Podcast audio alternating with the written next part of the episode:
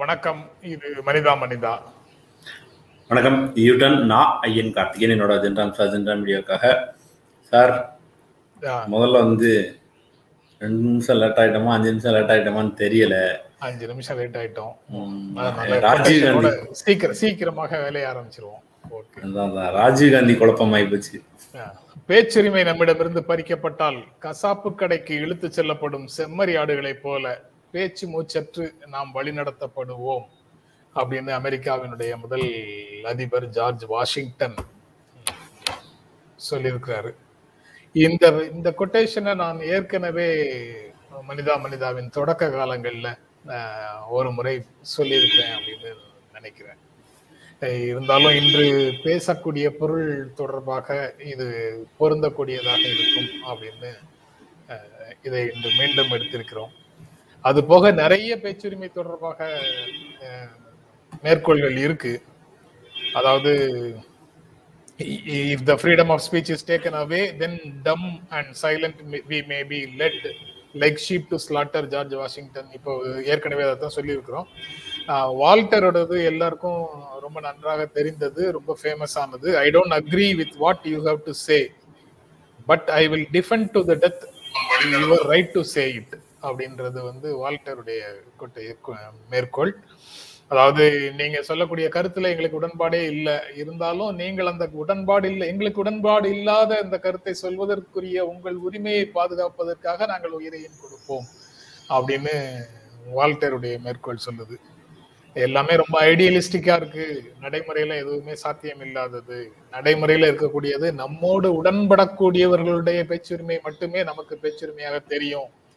மற்றவர்களுடைய பேச்சுரிமை வந்து நமக்கு பேச்சுரிமையாக தெரியாது, அவதூறாக தெரியும், வீண் பலியாக தெரியும் அப்படின்னு அதுவும் ஒரு மேற்கோளாக இருக்கு. அது பேச்சுரிமை பத்தி நிறைய கொட்டேஷன் இருக்கு அப்படின்னு சொன்னீங்க. நிறைய கொட்டேஷன் இருக்குங்க. கொட்டேஷன்லாம் நிறைய இருக்கு, பேச்சுரிமை தான் இல்ல இல்ல அப்படின்ற மாதிரி எனக்கு தோணுச்சு. அடுத்து வந்து நமக்கு எதிராக இருப்பவர்கள் அல்லது நமக்கு உடன்படாதவர்களுடைய கருத்தெல்லாம் நம்ம எதிர்க்கிறோம் அப்படின்னு இல்ல, நம்ம உடன்படாதவர்கள் பேசுற கருத்துக்கள் இருக்குல்ல. ஒரு ஒரு ஒரு முன்னாள் பத்திரிகையாளர் வந்து இந்த இந்த வாரத்துல ஒரு பேட்டி எடுக்கிறார். பேட்டி எடுக்கும்போது கேட்கிறாரு, நான் அந்த அவர் பேரையும் சொல்லல யார் பேரையுமே சொல்லலைங்களேன், ஒரு ஒரு ஒரு ஒரு தலைவர் மீது அவருக்கு வருத்தம் இருக்கு, எதிர்கருத்தோட இருக்காருன்னு வச்சுக்கோங்களேன். அவர் சின்ன வயசுல அஜால் குஜாலா இருந்தாரான்னு ஒரு கேள்வி இருக்கிறார். மூத்த ஊடகவியலாளர், ரொம்ப பெரிய பத்திரிகையில் பெரிய பொறுப்புல இருந்தவர், இப்படி ஒரு கேள்வி இருக்கிறார். இது கேள்வியா, இது சரியானதா, இதுல என்ன அர்த்தம் இருக்கு அப்படின்றலாம் கேள்வியா வருது. இப்படி கருத்தை வந்து நம்ம இயல்பாகவே நம்ம வந்து நாங்க பேசுறீங்கன்ற இடத்துக்கு நகர வேண்டியது இருக்கு. அதாவது நீங்க நீங்க சொன்ன பத்திரிகையாளரையும் தெரியாது, நீங்க அவர் பேசிய தலைவரையும் எனக்கு தெரியாது அப்படி வச்சுக்கோங்க. ஆனா நீங்க சொல்றதுக்கான மாற்று மேற்கோள் ஒண்ணு இதற்கும் இருக்கு. சல்மான் ருஷ்டி சல்மான் ருஷ்டி சொல்றாரு, what is freedom of speech? Without freedom to offend it ceases to exist. இன்னொருவர் மனசை காயப்படுத்துவதற்கோ அல்லது இன்னொருவரை மனம் பாதிக்க, எனக்கு பாதிப்பை உண்டாக்கிடுச்சுன்னு இன்னொருத்தர் புலம்புவதற்கோ வாய்ப்பு இல்லை என்றால் அந்த பேச்சுரிமையால என்ன பயன் அப்படின்னு சல்மான் ருஷ்டி கேட்கிறார். அதனாலதான் அவருடைய பேச்சுரிமைக்கு அவருடைய தலையை விலையாக வைத்தார்கள் அப்படின்றதையும் சேர்த்து பார்க்க வேண்டியது இருக்கு.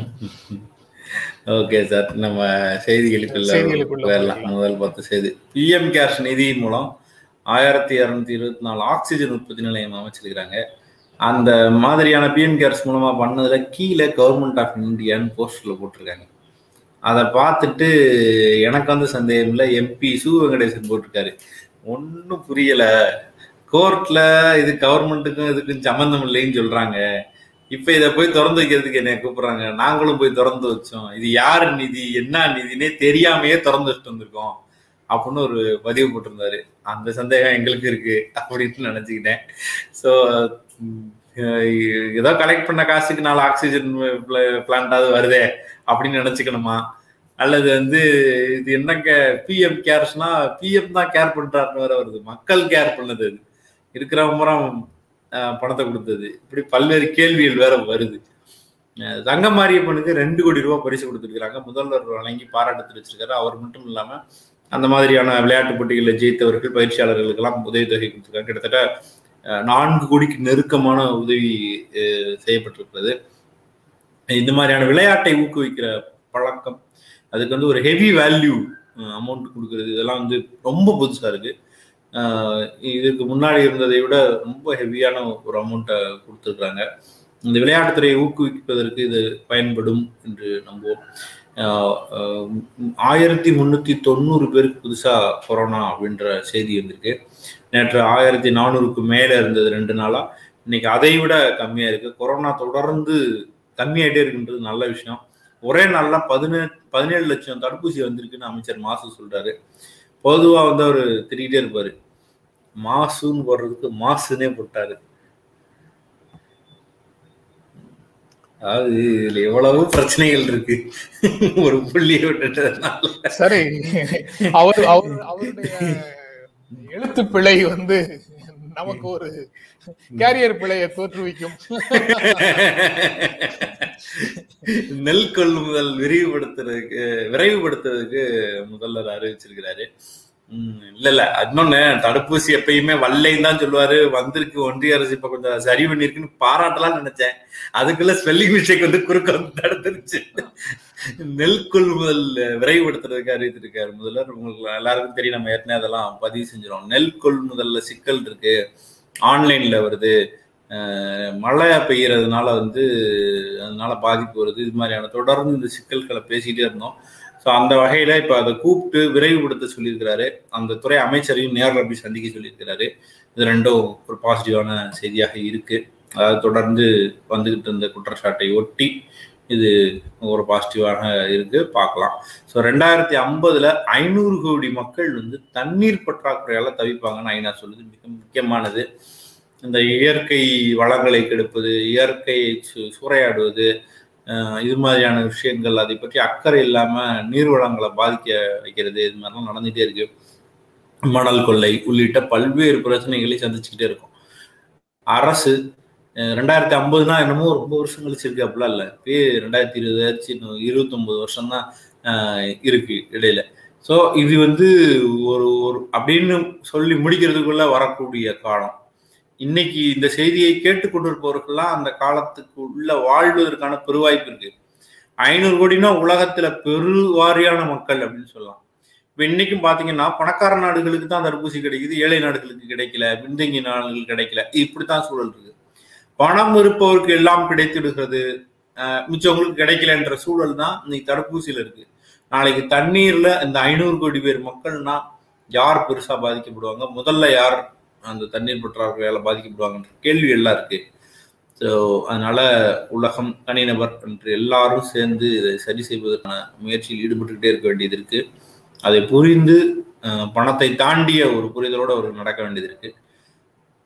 கோவில் நில ஆக்கிரமிப்பு, குயின்ஸ்லாந்து நிர்வாகத்துக்கு பத்து கோடி இழப்பீடு தரணும்னு சொல்லியிருக்காங்க, உத்தரவு போட்டிருக்காங்க. அதாவது குயின்ஸ்லாந்து நிர்வாகம் பத்து கோடி தரணும்னு உத்தரவு போட்டிருக்காங்க உயர்நீதிமன்றம். குயின்ஸ்லாந்து வந்து அந்த நிலத்தை ஆக்கிரமிச்சதற்காக ஒரு ஒரு கோடி ரூபாய்க்கு மேலே ஃபைன் போட்டிருக்காங்க வருவாய்த்துறையிலேருந்து. அதுக்கு எதிராக குயின்ஸ்லாந்து வழக்கு போடுது. வழக்கு போட்டதில் இங்கே வா, நீ கட்டித்தான் ஆகணும் அந்த ஒரு கோடி ரூபாயை அப்படின்னு சொல்லிட்டு, அறநிலையத்துறைக்கு நீ ஒரு வேல்யூ கொடுக்கணும்னு சொல்லி மொத்த வேல்யூ வந்து கிட்டத்தட்ட பத்து கோடி வர்ற மாதிரி சொல்லிட்டாங்க.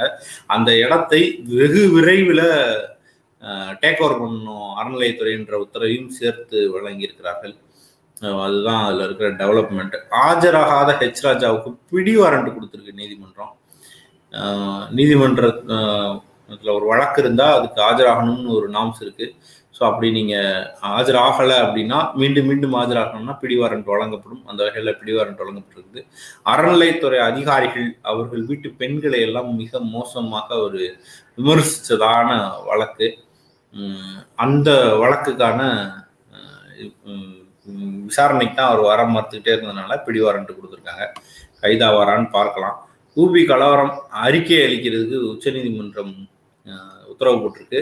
யார் யாரை கைது முடிஞ்சிங்க, என்ன விவரம்லாம் எங்களுக்கு சொல்லணும், சீக்கிரமாக சொல்லணும் அப்படின்னு சொல்லியிருக்கிறாங்க. ஆனால் ரெண்டு பேர் தான் கைது செய்திருக்கிறார்கள் இதுவரை. அமைச்சர் மகனை கைது செய்யலை, அவருக்கு சம்மன் மட்டும் கொடுத்துருக்காங்க. கைது செய்வார்களா என்பது கேள்விக்குறிதான். அப்புறம் ராஜஸ்தானில் ஒரு போக்சோ வழக்கில் ஒம்போதே நல்ல தீர்ப்பு வழங்கியிருக்காங்க. குற்றவாளிக்கு இருபது ஆண்டு தண்டனை, ரெண்டு லட்சம் ரூபாய் அவதாரம் விதிச்சிருக்காங்க. ஒன்பதே நல்ல தீர்ப்புன்றது ஒரு ஒரு மிக முக்கியமான மைல்கல். குற்றம் சுமத்தப்பட்டவர் ஒரு குற்றவாளி என்பதை விசாரித்து போதுமான ஆதாரங்களின் வழியாக அதுக்கு அடுத்த கட்டத்துக்கு நகர்த்தி விரைந்து இந்த தீர்ப்புகளை வழங்குவதுங்கிறது மிக முக்கியம். போக்சோ மாதிரி வழக்கில் குழந்தைகளுக்கு எதிரான குற்றத்தில் அது விரைவாக நடக்குது. ஒன்பது வயது குழந்தை பாதிக்கப்பட்டிருந்தது. அந்த விரைந்து நடத்துவதுங்கிறது இந்தியா முழுமைக்கும் ஒன்றிய முழுமைக்கும் ஏன் உலகத்திற்கே இது வந்து ஒரு செய்தி. விரைந்து இந்த வழக்குகளை முடிக்க வேண்டும் என்ற செய்தியை கடத்தி இருக்கிறது. வருண் மேனகா காந்தி பாஜக செயற்குழு உறுப்பினர் பதவியிலிருந்து நீக்கியிருக்காங்க. வருண் காந்தி மேனகா காந்தி பையன். இவங்க வருண் காந்தி வந்து இந்த ஜிபேத்தி கொன்னதை கண்டிச்சிருந்தாரு. இது ரொம்ப மிக மோசமானது, நடவடிக்கை எடுக்கணும், அப்படிலாம் செய்யக்கூடாதுன்னு சொல்லியிருந்தாரு. அது அதோட பதவி போயிருக்கு. அதுக்கு முன்னால மகாத்மா காந்திக்கு எதிராக அவரை சுட்டு கொன்ற கோட்ஸே ஜிந்தாபாத்னு போடுறதை விட நாட்டுக்கு அவமானம் எதுவும் கிடையாது அப்படின்னு அக்டோபர் ரெண்டாம் தேதியும் ஒரு கருத்து தெரிவிச்சிருந்தாரு. ஆக இப்படி தேச விரோத கருத்துக்கள் தெரிவிச்ச கருத்துக்களை தெரிவிச்சிட்டார். ஜிபேத்தி ஜிபேத்தி கொன்னது தப்புன்னு சொல்றதுனாலையும் காந்தியை கொன்றவரை ஜிந்தாபாத்னு சொல்லக்கூடாதுன்னு சொன்னதுனாலையும் தேசிய நிர்வாக குழு பதவியிலிருந்து அவரை நீக்கவில்லை அப்படின்னு பிஜேபி சொல்லியிருக்கு. அவர் பேசினதுக்கும் எடுத்த நடவடிக்கைக்கும் சம்பந்தம் இல்லை. நடவடிக்கை எடுக்கல, புதிய ஆன்டி இண்டியன்கிறனால நடவடிக்கை எடுக்கல, நடக்கல. ஆமா, ஏற்கனவே சாதாரணமாக சிலரை சேர்ப்பதும் சிலரை நீக்குவதும் இயல்பானது. அப்படி வீரேந்திர சிங்னு இந்த இதே விவசாயிகள் படுகொலைய கண்டிச்ச வீரேந்திர சிங்கையும் தேசிய நிர்வாக குழுல இருந்து எடுத்திருக்கிறோம், மேனகா காந்தியையும் எடுத்திருக்கிறோம், வருண் காந்தியையும் எடுத்திருக்கிறோம். இதெல்லாம் தற்செயலானதுன்னு பிஜேபி சொல்லி இருக்குது. தலைமை ஆசிரியர் ஆசிரியர் சுட்டுக்கொலை ஸ்ரீநகர்ல வந்து ரெண்டு பேரும் கொல்லப்பட்டிருக்காங்க. ஏற்கனவே ஒரு சிவிலியன் கொல்லப்பட்டிருந்தாரு. இந்த இந்த வாரமே அந்த பொண்ணு வந்து ரொம்ப அவங்களோட பொண்ணு ரொம்ப ஆக்ரோஷமாக பேசியிருந்தது. அடுத்து வேறு ஒரு காவல் அதிகாரியும் கூட இன்றைய கொலை செய்யப்பட்டிருக்கிறாங்க, நேற்றைய கொலை செய்யப்பட்டிருக்காங்க தகவல் வருது. ஸ்ரீநகர் ஜம்மு வந்து எல்லாம் ஒரு மாதிரி அண்ட்ரஸ்ட்ல இருக்கு, மிலிட்டன்ஸ் ஆக்டிவிட்டி ஜாஸ்தியா இருக்கு அப்படின்றதெல்லாம் இந்த வார செய்திகள்ல முக்கியமானது. அமைதி திரும்பியது என்று சொல்லப்பட்டது, ஆனா மிலிட்டன்ஸ் ஆக்டிவிட்டி அதுவும் சிவிலியன்ஸ் மேல தாக்குதல் கொலைங்கிறது வந்து அதிகரிச்சிருக்குன்றது ரொம்ப ஒரு அலாமிங்கான ஒரு விஷயம். தேசம் பத்திரிகைகள் நீண்ட விவாதத்துக்கு இதை எடுத்துட்டு வருவதற்கு முன்பு ஒரு கவனம் பெறாமே இருக்கு. ரொம்ப பெருசா எந்த சிக்கலும் வருவதற்கு முன்பு இதை தடுக்க வேண்டிய கடமைன்னு ஒன்று இருக்கு. அமைதி திரும்ப வேண்டும்ங்கிறதான் ஆசை. ஆனா அங்க இருக்கிற போராட்ட வடிவு, போராட்டத்துக்கு தள்ளுகிற குணம், இதெல்லாமும் சேர்த்து தான் அதை முடிவு செய்கிறதாவும் இருக்கு. சார், இன்னைக்கு சரி சார் செய்தி, இந்த செய்தியில வந்து அந்த ஆசிரியர் தொடர்பானது ரெண்டு முறை வந்திருக்குது அப்படின்னு எவனோ ஒருவன் கருத்து சொல்லியிருக்கிறாரு. என்ன சார் அப்படியா பார்த்து ரெண்டு முறை வந்திருக்குது. ஓகே, இதுல வந்து முக்கியமானது பேசாத சிலைகள் அதிரும் தமிழ்நாடு அப்படிங்கிற தலைப்பில் உண்டான செய்தி. அது வந்து தமிழ்நாட்டில் இருக்கக்கூடிய சிலைகள் எல்லாவற்றையும் தனியாக எடுத்துட்டு போய் சிலைகள் பூங்கா ஒன்றை அமைத்து அங்க மெயின்டைன் பண்ணுங்க அப்படின்னு உயர்நீதிமன்றம் உத்தரவு போட்டிருக்குது. தமிழகம் முழுவதும் பொது இடங்கள், சாலைகளில் இருக்கக்கூடிய தலைவர்கள் தலைவர்கள் சிலையை அகற்ற வேண்டும், பிரத்யேகமாக பூங்கா அமைத்து அதில் பராமரிக்க வேண்டும்னு உயர்நீதிமன்றம் உத்தரவிட்டிருப்பதாக செய்தி சொல்லுது. சிலைகளை தொடர்ந்து வரக்கூடிய அரசியல் அப்படிங்கிறது. அதோட அதோட முக்கியமான செய்தி குறுக்கில் வந்து விட்டதால் நான் உங்களை நிறுத்த விளைகிறேன். என்ன சார் சார் சிந்தனை சண்டை போட்டீங்க? எந்த கருத்துக்காக சொல்லியிருக்காரு நெடுமாறன்? இதுக்காகத்தான் நேற்று சிந்தன்ட்ட சண்டை போட்டாருன்னு மொட்டையா போட்டிருக்காரு. அப்ப சிந்தன்ட்ட சண்டை போட்டிக்கின்ற மட்டும் நான் படிச்சுக்கிட்டேன். ஒரு செய்தியை எப்படி புரிந்து கொள்ள வேண்டும் தெரிஞ்சு வச்சிருக்கு இல்லையா? இதுதான் ரொம்ப முக்கியமானது போல. முக்கியமானது inner mind of BJP members it's not force to think alike. இந்த மாதிரி ஏதோ ஒன்று சொல்லியிருக்கீங்கன்னு போட்டிருக்காரு கணேசன். ஆ ரைட் ரைட் இவர் வருண் காந்தி வருண் காந்தி, மேனகா காந்தி, வீரேந்திர சிங் இவங்கெல்லாம் வந்து ஜனநாயக ரீதியாக அந்த கட்சிக்குள்ள மாற்றுக்குரல் எழுப்புனாங்கன்னு சொன்னதை அவர் வந்து அந்த கட்சியிலேருந்து மாற்றுக்குரல் எழுப்புவதற்கு யாருக்குமே வாய்ப்பே கிடையாது, அப்படிலாம் யாரும் செய்ய முடியாதுன்னு சொன்னார். அப்படி எல்லாவற்றையும் பொதுவாக பேசாதீங்க, பொதுமைப்படுத்தி பேசாதீங்க, எல்லா இடங்கள்லயும் ஒவ்வொருவர் ஒவ்வொரு கட்டத்துல அந்த ரியலைசேஷனை அடையலாம் அப்படின்னு அவர்கிட்ட ஆர்கியூ பண்ணிக்கிட்டு இருந்தேன். அதைத்தான் நெடுமாறன் குறிப்பிடுகிறார் அப்படின்னு நினைக்கிறேன். அதாவது அந்த செய்தி, அவங்க ரெண்டு பேருடைய பெயரும் தேசிய நிர்வாக குழுவில் இருந்து அவர் அவர் ரொம்ப தெளிவா சொல்லிட்டாரு, சண்டை அப்படின்ட்டாரு.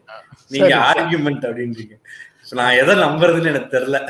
சரிங்க சார், சிலைக்கு வந்துரும், சிலைக்கு வந்துரும். நீங்க எதை விரும்புறீங்களோ அப்படிதான் நம்புவீங்க, மனித இயல்பு அது.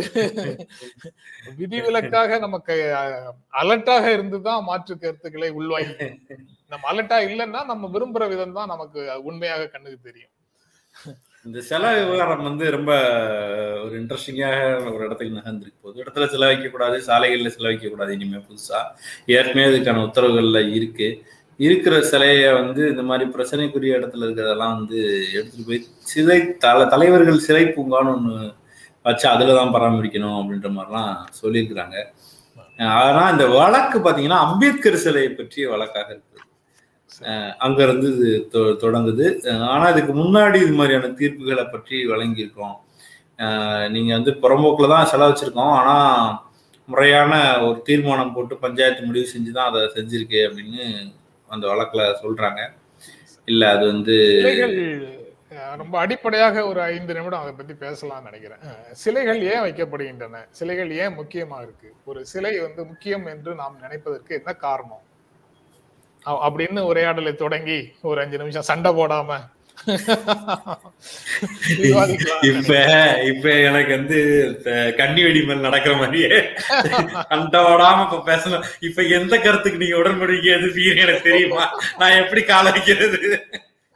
சில வந்து ஒரு சிம்பிள் சிம்பிள் ஒரு ஒரு ஒரு தலைவரை பத்தி அவர் தலைவர் செஞ்ச செயல்களை வந்து அடையாளப்படுத்திக்கிட்டே இருக்கிறதுக்கான ஒரு விஷயம்தான்.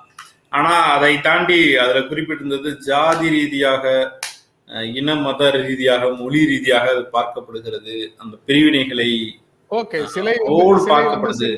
சிலை வந்து சிம்பல். அந்த சிலையில இருக்கக்கூடிய நபர் வந்து சில விழுமியங்களை தாங்கி நின்றிருக்கிறார்கள். அந்த விழுமியங்கள் சாதாரண மக்களுக்கு விடுதலையை பெற்று தந்திருக்கின்றன, அல்லது பல சீர்திருத்தங்களை இறுக்கமாக இருந்த பல நிறுவனங்களை தளர்த்தி இருக்கின்றன. புரியாம பேசுறேன்னா மன்னிச்சிருங்க. இல்ல இல்ல சார், இல்ல இப்ப நான் பதட்டத்துல இருக்கேன், பதட்டத்துக்காக சிரிச்சேன். இப்ப என்ன நடக்குமோ அப்படின்னு ஒரு சிம்பிள், நீங்க கரெக்டான வார்த்தை சொல்லிட்டீங்க. பச்சை கிளிஸ் கமெண்ட் இன்னும் பிரமாதமா இருக்கு, பயங்கர கவனச்சிதறலா இருக்கு. பேசுங்க சரி. அது அது ஒரு அடையாளம். அந்த அடையாளத்தை தாங்கி நிற்பவர்கள் நமக்கு பல நன்மைகளை செய்திருக்கிறார்கள், அதனால அவர்களை வந்து நாங்க உயர்த்தி பிடிக்கிறோம், அவர்களுடைய சிலைகளை நாங்க வீதிக்கு வீதி வைக்கிறோம் அப்படிங்கிறது சரி. அந்த வீதிக்கு வீதி வைக்கக்கூடிய சிலைகள் வந்து மற்றவர்களுக்கு இடைஞ்சலாக இருக்கக்கூடாது அப்படின்னு உயர் நீதிமன்றம் சொல்லுது.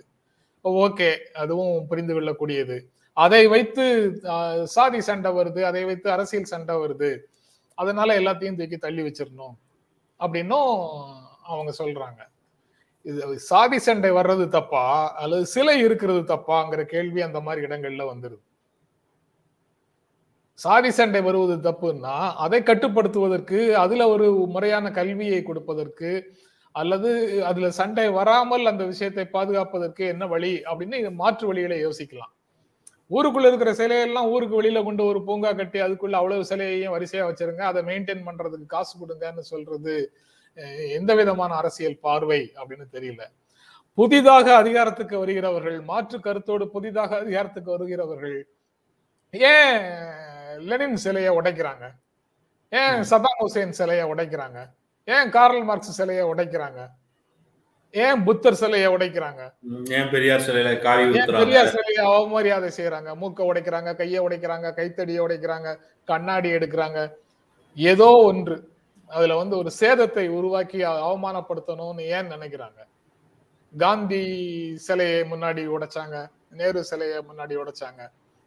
எதனால நடக்குது இதெல்லாம்? அதற்கும் ஊருக்குள்ள மக்கள் பார்வையில் இருக்கக்கூடிய சிலைகளை வந்து ஊருக்கு வெளியில கொண்டு வைங்கன்னு சொல்றதுக்கும் என்ன பெரிய வேறுபாடு இருக்கிறது? மக்களுடைய பார்வையிலிருந்து சிலைகளை அப்புறப்படுத்திட்டீங்கன்னா அவங்களை அடையாளமாக வைக்க வேண்டியதனுடைய தேவை என்ன இருக்கிறது அப்படிங்கிற கேள்வி வருது. பட்டேலுக்கு சிலை வைத்ததுக்கு பெருமைப்படுகிறோம், வள்ளுவருக்கு சிலை வைத்ததுக்கு பெருமைப்படுகிறோம். அனுமதி பெற்று வைக்கக்கூடிய சிலைகள், அனுமதி பெறாமல் வைக்கக்கூடிய சிலைகள்னு வேறுபாடு காட்டுறீங்க. ரைட்டு, புரியுது. அனுமதி இல்லாமல், அரசினுடைய அனுமதி இல்லாமல், கார்பரேஷனுடைய அனுமதி இல்லாமல், நகராட்சிகளுடைய அனுமதி இல்லாமல், பேரூராட்சிகளுடைய அனுமதி இல்லாமல், பொது போக்குவரத்திற்கு இடைஞ்சலாக நீங்க சிலை வைக்கிறதுல சிக்கல் இருக்கு, மறுபரிசீலனை செய்யுங்க அப்படின்னு எக்ஸிக்யூட்டிவ்ட்ட நீங்க ஒரு பரிந்துரையை கொடுத்தீர்கள் என்றால் அதை என்னால புரிந்து கொள்ள முடிகிறது. சிலையெல்லாம் தூக்கி வெளியில கொண்டு வச்சிருங்கன்னா ஊருக்குள்ள இருக்கிற மசூதிகளும் தேவாலயங்களும் கோயில்களும் கூடத்தான் பல்வேறு சர்ச்சைகளுக்கு உள்ளாகுது. அவற்றையெல்லாம் ஊருக்கு வெளியில காட்டுக்குள்ள கொண்டு வச்சிருங்க, எல்லாரும் பக்தி உள்ளவங்க எல்லாரும் அங்க போய் கும்பிடுங்கன்னு ஏன் இது வரைக்கும் யாரும் சொல்லல? ரொம்ப அடிப்படையாக பல கே சிலை அரசியல் அப்படின்னு மேலோட்டமாக சொல்லிட்டு போக முடியும். இன்னொரு நண்பர் ஒருத்தர் கமெண்ட் போட்டிருந்தாரு, அதுவும் முக்கியமான கேள்வி. இது தமிழ்நாட்டுக்கு மட்டும் தான் பொருந்துமா அப்படின்னு கேட்டிருந்தாரு. அது அது இன்னொரு புதிய பிரச்சனை. அநேகமா இதை வந்து பயங்கரமா முன்னெடுப்பதற்கான வாய்ப்பு கூட இருக்கு. ஏன்னா இங்க நிறைய பேர் யாருடைய சிலையெல்லாம் இருக்கக்கூடாதுன்னு விரும்புகிறாங்களோ அதெல்லாம் நிறைய இருக்கு. ஸோ அதனால அதை எல்லாத்தையும் எடுத்துட்டு போய் ஊருக்கு வெளியில போடுங்கன்னு சொல்றது வந்து, அப்படி என்றால் சிலை ஊருக்குள்ள இருப்பதில் உங்களுக்கு சிக்கல் இல்லை, சர்ச்சைகள் சிலை தொடர்பாக வருவதில் உங்களுக்கு சிக்கல் இல்லை. ஏன்னா எல்லா சிலைகளுக்கும் நீங்க ஒரே மாதிரியான பார்வையை கொடுக்குறீங்க இல்ல? அரசியல் கட்சி தலைவர்களுடைய சிலைகள் மட்டும்தான் உங்களுக்கு ஒரு பொருட்டாக இருக்கிறது அப்படின்னு கடந்த காலத்துல வேறவும் நடந்திருக்கு சார். சுராஜ் கணேசன் சிலை நடு ரோட்ல இருக்கு, எனக்கு தேவையில்லைன்னு சொன்னதும் நடந்திருக்கு. கண்ணகி சிலை கையை நீட்டிட்டு இருக்குது, வேண்டாம்னு சொன்னதும் நடந்திருக்கு நடந்திருக்கு நடந்திருக்கு ஆக சிலைகள் ஏன் ஏன் உறுத்துகின்றன, அதை ஏன் உறுத்துகின்றனங்கிறது ரொம்ப ரொம்ப முக்கியமான கேள்வியாக இருக்குது. அதுவும் குறிப்பாக இப்போது இருக்கக்கூடிய பெரியார் சிலைகளும் அண்ணா சிலைகளும் அம்பேத்கர் சிலைகளும் ஏன் உறுத்துகின்றன? திடீரென்று அவையெல்லாம் போக்குவரத்துக்கு தடையாகி விட்டனவா? அல்லது சிலைகளுடைய பராமரிப்பு தொடர்பாக சமூகத்துக்கு திடீரென்று அக்கறை வந்துருச்சா அப்படிங்கிறது எனக்கு உண்மையிலேயே புரியல. திரிபுரால லெனின் சிலையை உடைக்கும் போது இங்க பெரியார் சிலையும் அவமானப்படுத்தப்படும், உடைக்கப்படும் அப்படின்னு நண்பர்களால ஏன் வந்து கருத்து சொல்ல முடியுது? சிலைகள் அவ்வளவு தூரம் ஒரு மனிதர்களுக்குள்ள ஒரு கோபத்தையும் சிலைகளை நொறுக்க வேண்டும் என்றும் ஒரு வேகத்தை ஏன் கொடுக்குது? இது எல்லாமே வந்து வெறும் சிலை தொடர்பான விஷயம் இல்ல, அதை தாண்டிய உரிமைகள் தொடர்பான அரசியல் அப்படிங்கிறதையும் சேர்த்து பார்க்க வேண்டியதாக இருக்குது. அப்போ வந்து தமிழ்நாடு அரசு வந்து அது தீவிரமாக கோர்ட்ல பேச வேண்டியது இருக்கு. குறைந்தபட்சம் மேல்முறையீட்டுக்கு போகணும், இந்த ஆர்டருக்கு தடை வாங்கணும், உயர் நீதிமன்றம் இதுக்கெல்லாமா உச்ச நீதிமன்றத்துக்கு போகணும் அப்படின்னு நல்லவர்கள் வந்து ஆலோசனை சொல்லக்கூடாது,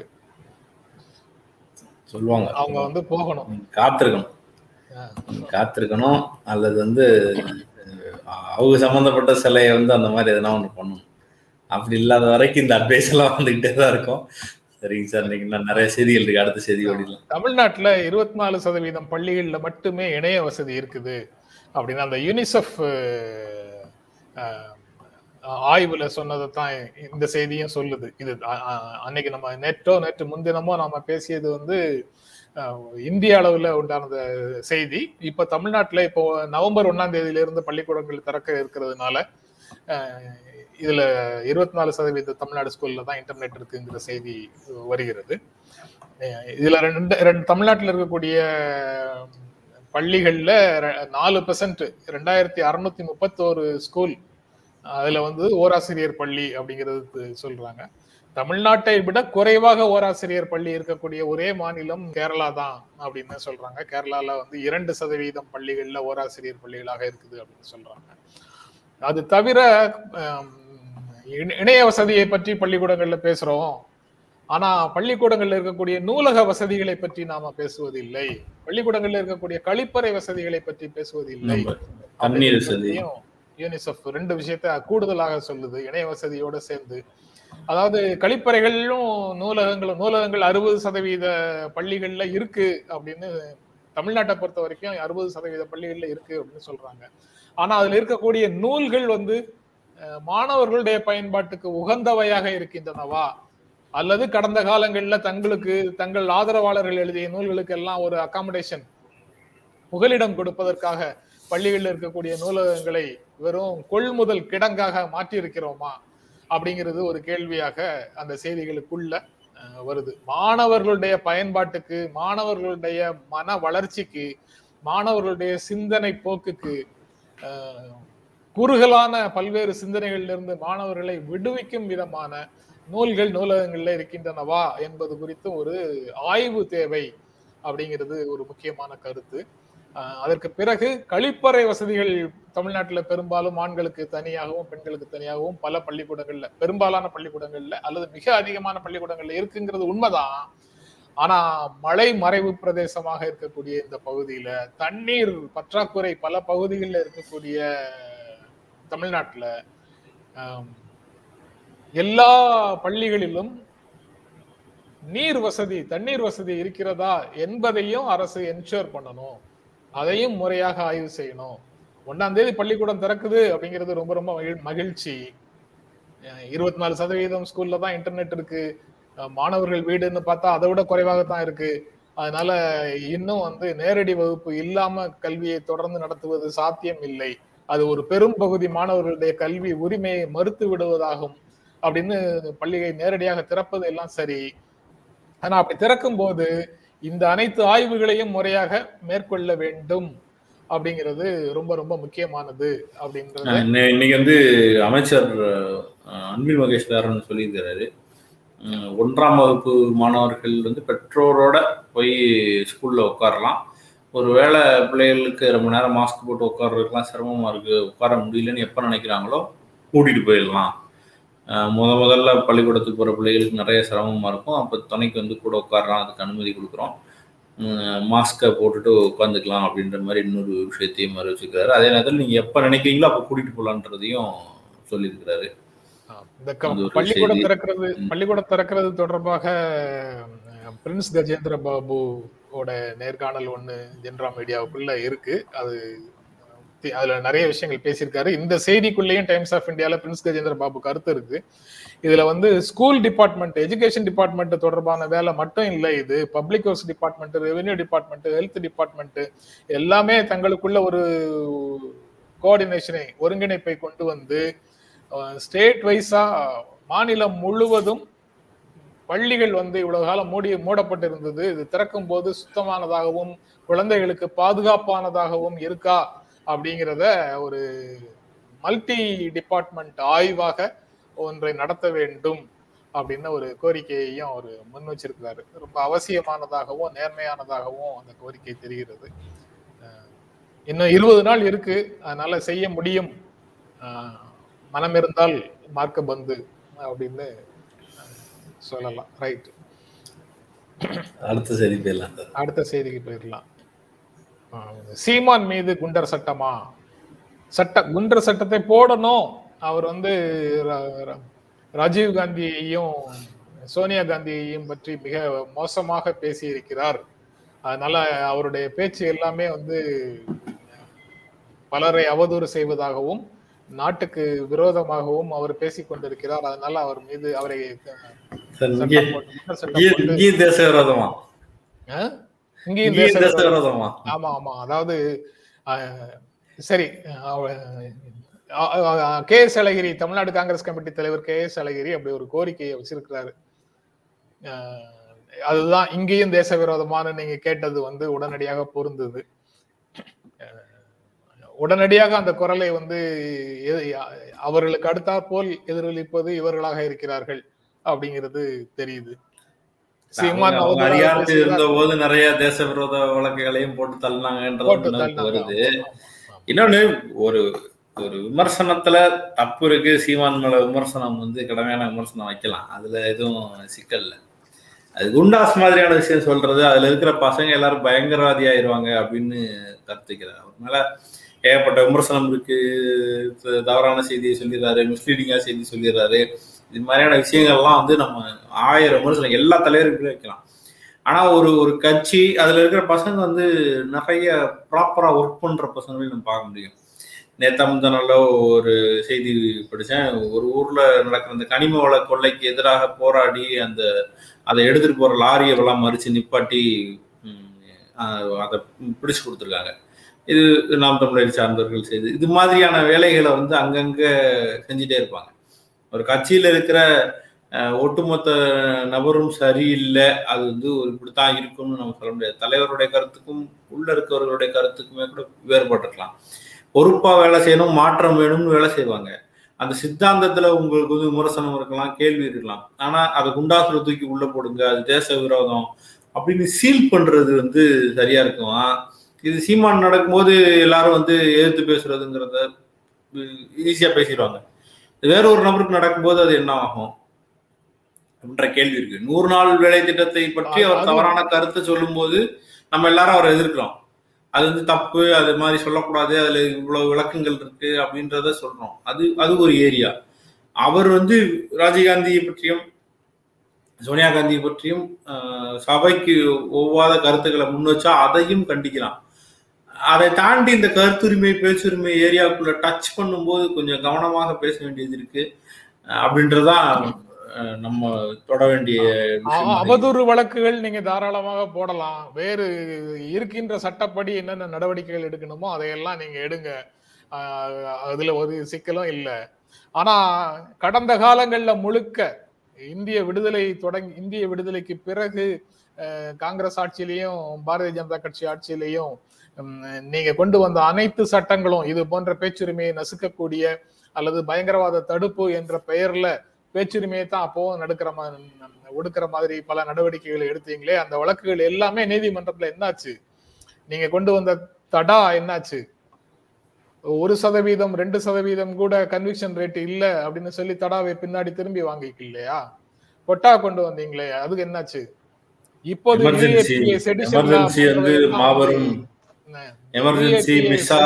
எல்லாமே என்னாச்சு? என்ன ஆயிட்டு இருக்குது உச்ச நீதிமன்றத்துல?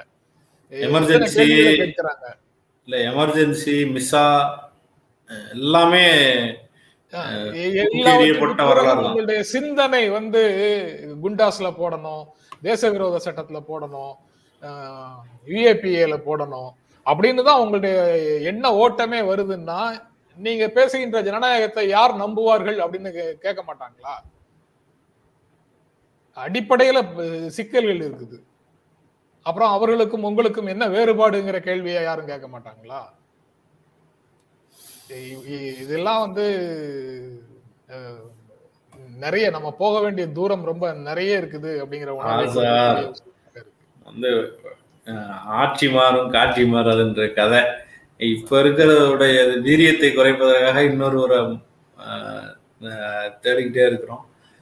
அவர்கள் அந்த பொறுப்புணர்வோட நடந்துக்க வேண்டியது இருக்கு. கடந்த காலத்தை அவர்களை திருத்திக் கொள்வதுங்கிறது மிக முக்கியமான. நேத்து நேத்து நேத்து தானே ராகுல் காந்தியுடைய பேச்சுரிமைக்காகவும் பிரியங்காவுடைய பேச்சுரிமைக்காகவும் பேசணும் பேசணும் இன்றைக்கு வந்து சீமானுக்கு பேச்சுரிமை இல்லை, குண்டாஸ் போடுங்க அப்படின்னு காங்கிரஸ் கட்சி தலைவர் பேசினார்னா மக்கள் எப்படி புரிந்து கொள்வார்கள் காங்கிரஸ் கட்சியை? எல்லோரும் பேச்சுரிமையை ஆதரிக்கிறார்கள். பேச்சுரிமையை பற்றி ஒருத்தர் பேசாத நாளே கிடையாது. ஒரு நாள் கூட பேச்சுரிமையை பற்றி பேசாமல் கடந்து போவது இல்லை. அவங்க நினைக்கிற எதை வேண்டுமானாலும் பேசுவதற்கு அவர்களுக்கு உரிமை இருக்கிறது அப்படின்னு அவங்க நினைக்கிறாங்க. ஆனா வேற யாராவது பேசிட்டா அப்ப வந்து அவங்க பேசுவது எல்லாமே அவதூறு. உடனடியாக அவர்களுடைய பேச்சுரிமையை கட் பண்ணு, ஜெயிலில் தூக்கி போடு, வழக்கு போட்டு அலைக்களி. சீமான் சீமான் வந்து சீமான் பேசிய கருத்தோடு உடன்படுகிறோமா அப்படின்னு கேட்டா அதுல மாற்று கருத்து இருக்கு.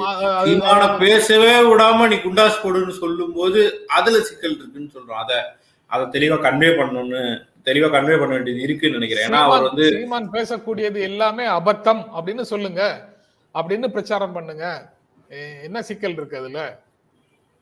சீமான் சொல்லக்கூடியது அவ்வளவும் பொய், வரலாற்றுல நடக்காத விஷயங்களை சொல்கிறார்கள் அப்படின்னு சொல்லுங்க.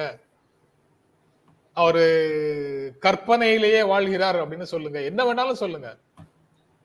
ஆனா உடனடியாக குண்டாஸ் போடுங்க, தேச விரோத சட்டம் போடுங்கன்னு ஜெயில போடுங்க அப்படின்னு அவரை சிறையில் அடைப்பதற்கு முயற்சி செய்யறது வந்து ஒரு ஜனநாயக ரீதியான நடைமுறையாக தெரியல.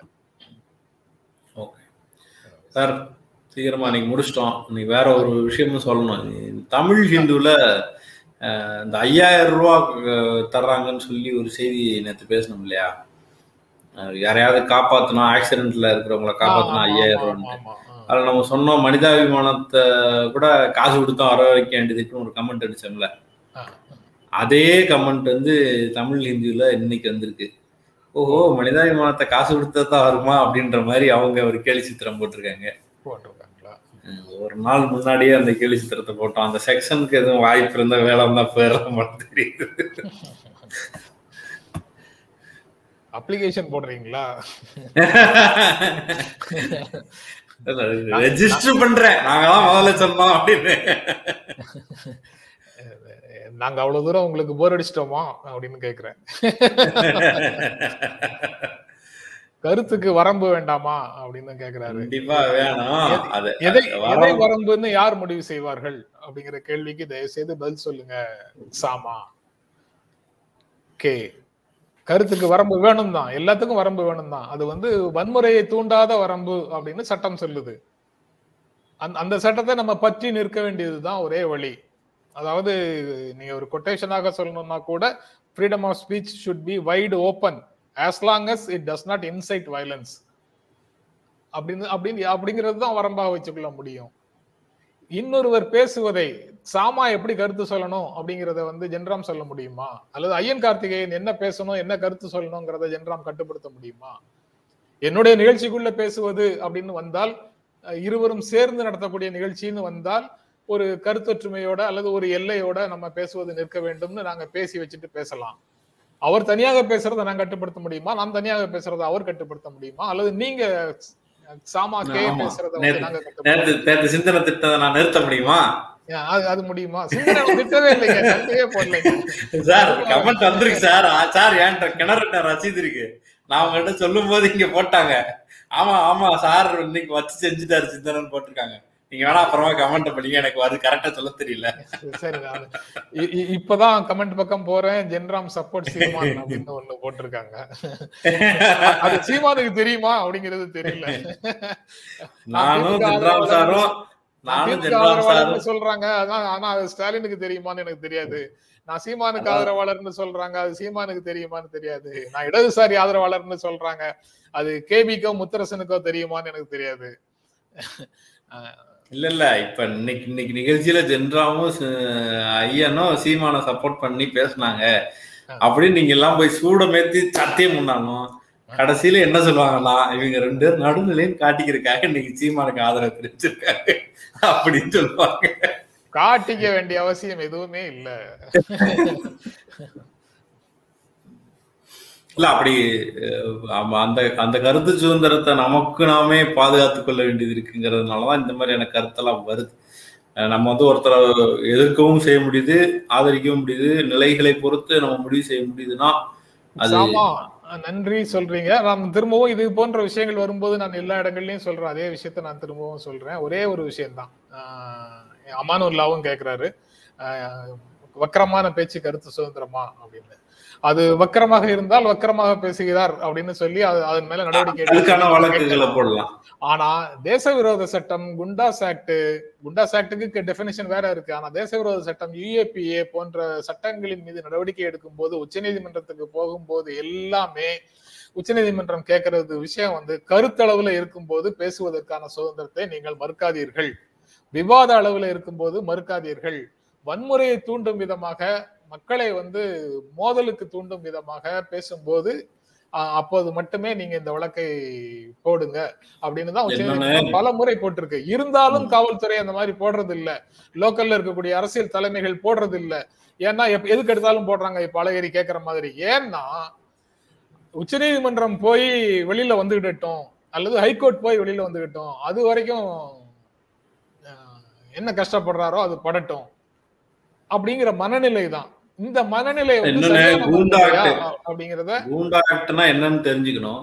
ஒருத்தர் தொடர்ந்து வந்து இதை போன்ற தவறுகளை செஞ்சுட்டே இருக்காரு, அவர் மேல வழக்கு போட்டுக்கிட்டே இருக்காங்க.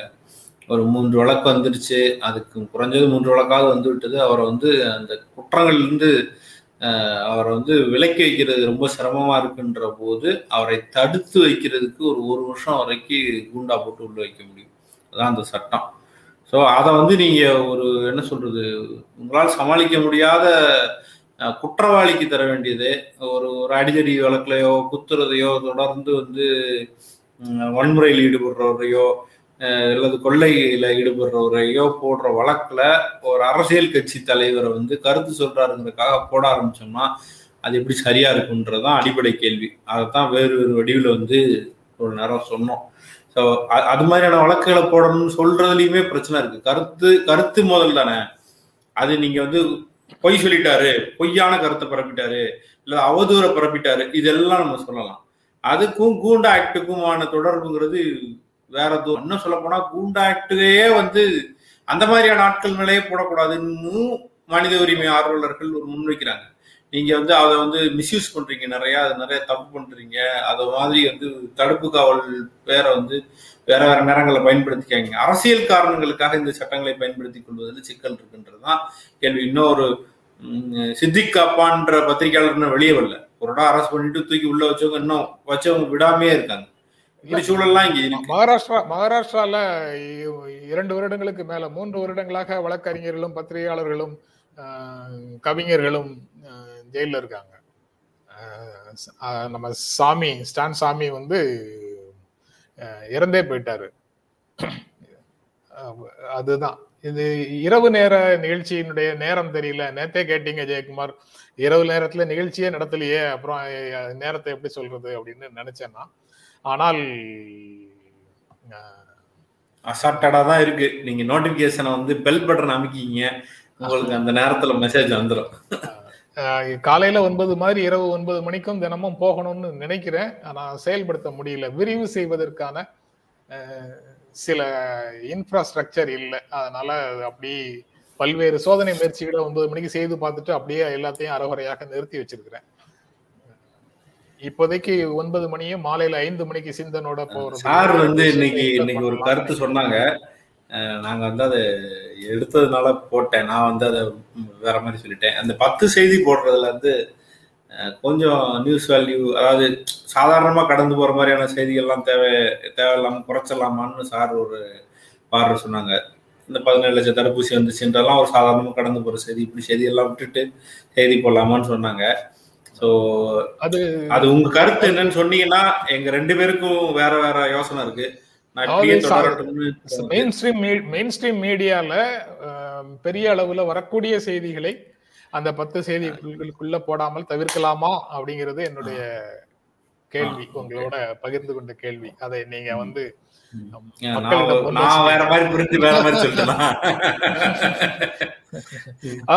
என்ன என்ன சொன்னீங்க, அவர் வந்து அரசு தொடர்பான ஒரு விளம் ஒரு செய்தியை சொல்லி அதெல்லாம் தவிர்க்கலாம் அப்படின்னு சொன்னீங்களா? இப்போ இல்ல இல்ல நான் நான் அந்த செய்தி சொன்னது வந்து அதெல்லாம் ஒரு சாதாரண செய்தி தானே, கடந்து போயிடலாம் அப்படி அந்த டோனுக்காக சொன்னேன். ராம்குமார், நிச்சயமாக உரையாடுவதற்கு ஒரு நாள் ஒதுக்குகிறேன், நிச்சயமாக. ஈவன் இன்னைக்கு வெள்ளிக்கிழமையா, இன்று இரவு ஒன்பது மணி அல்லது நாளை இரவு ஒன்பது மணி அப்படின்னு கண்டிப்பாக முயற்சி செய்யலாம். சண்டே சண்டே கூட ட்ரை பண்ணலாம், சண்டே கூட ட்ரை பண்ணலாம். என்ன ஓய்வுக்கு நீங்க ஓய்வு கொடுத்துட்டீங்களா? ஓய்வுக்கு போன வாரம் நான் சென்னை வரேன். இல்ல சார், இல்ல போன வாரம் சென்னை வரேன். இல்ல இல்ல இல்ல நீங்க சென்னை வரீங்க, ரைட்டு. போன வாரம் தான் ஓய்வுக்காக அவ்வளவு வாதாடணும், இன்னைக்கு உடனே சொல்றீங்களே. லைவ் லைவ் பேச ஒரு நாள் தானே, ரெகுலரா சண்டே சண்டே வர்றோம் சொல்ல இல்ல. ஆமா ஆமா சரி ரைட். அதுல அப்படியே லைவ்ல யாரு யாரு வர்றாங்களோ எடுத்து பேசிடலாம்ல. இங்க பாருங்க, we want to discuss all news அப்படின்றாங்க. டி ஓகே ஓகே, நீங்க எல்லாரும் கமெண்ட் போடுங்க, நாங்க அதுபடி முடிவு எடுத்துக்கிறோம். ரைட், இந்த இப்படியே இருக்கிற ஃபார்மட் ஓகேவா? அல்லது வந்து சார் சொன்ன லைன் எனக்கு கரெக்டா திரும்ப சொல்ல வரலையே, அதிகம் கவனம் பெறாத செய்திகள் மட்டும் கிடைச்சா போதுமா, அது மட்டும் சொல்லுங்க. ஓகே பார்க்கலாம். நிகழ்ச்சியை பார்த்துட்டு இருக்கிற நண்பர்கள் அனைவருக்கும் எங்கள் இருவரின் அன்பும் நன்றியும். மீண்டும் சந்திப்போம். நன்றி, வணக்கம். எங்களுடைய வீடியோ உங்களை நேரடியாக வந்து சேரணும்னா ஜென்ராம் மீடியாவை சப்ஸ்கிரைப் பண்ணுங்கள். இது குறித்த அப்டேட்ஸ் உங்களை வந்து சேருவதற்கு பெல் ஐக்கானை கிளிக் பண்ணுங்கள்.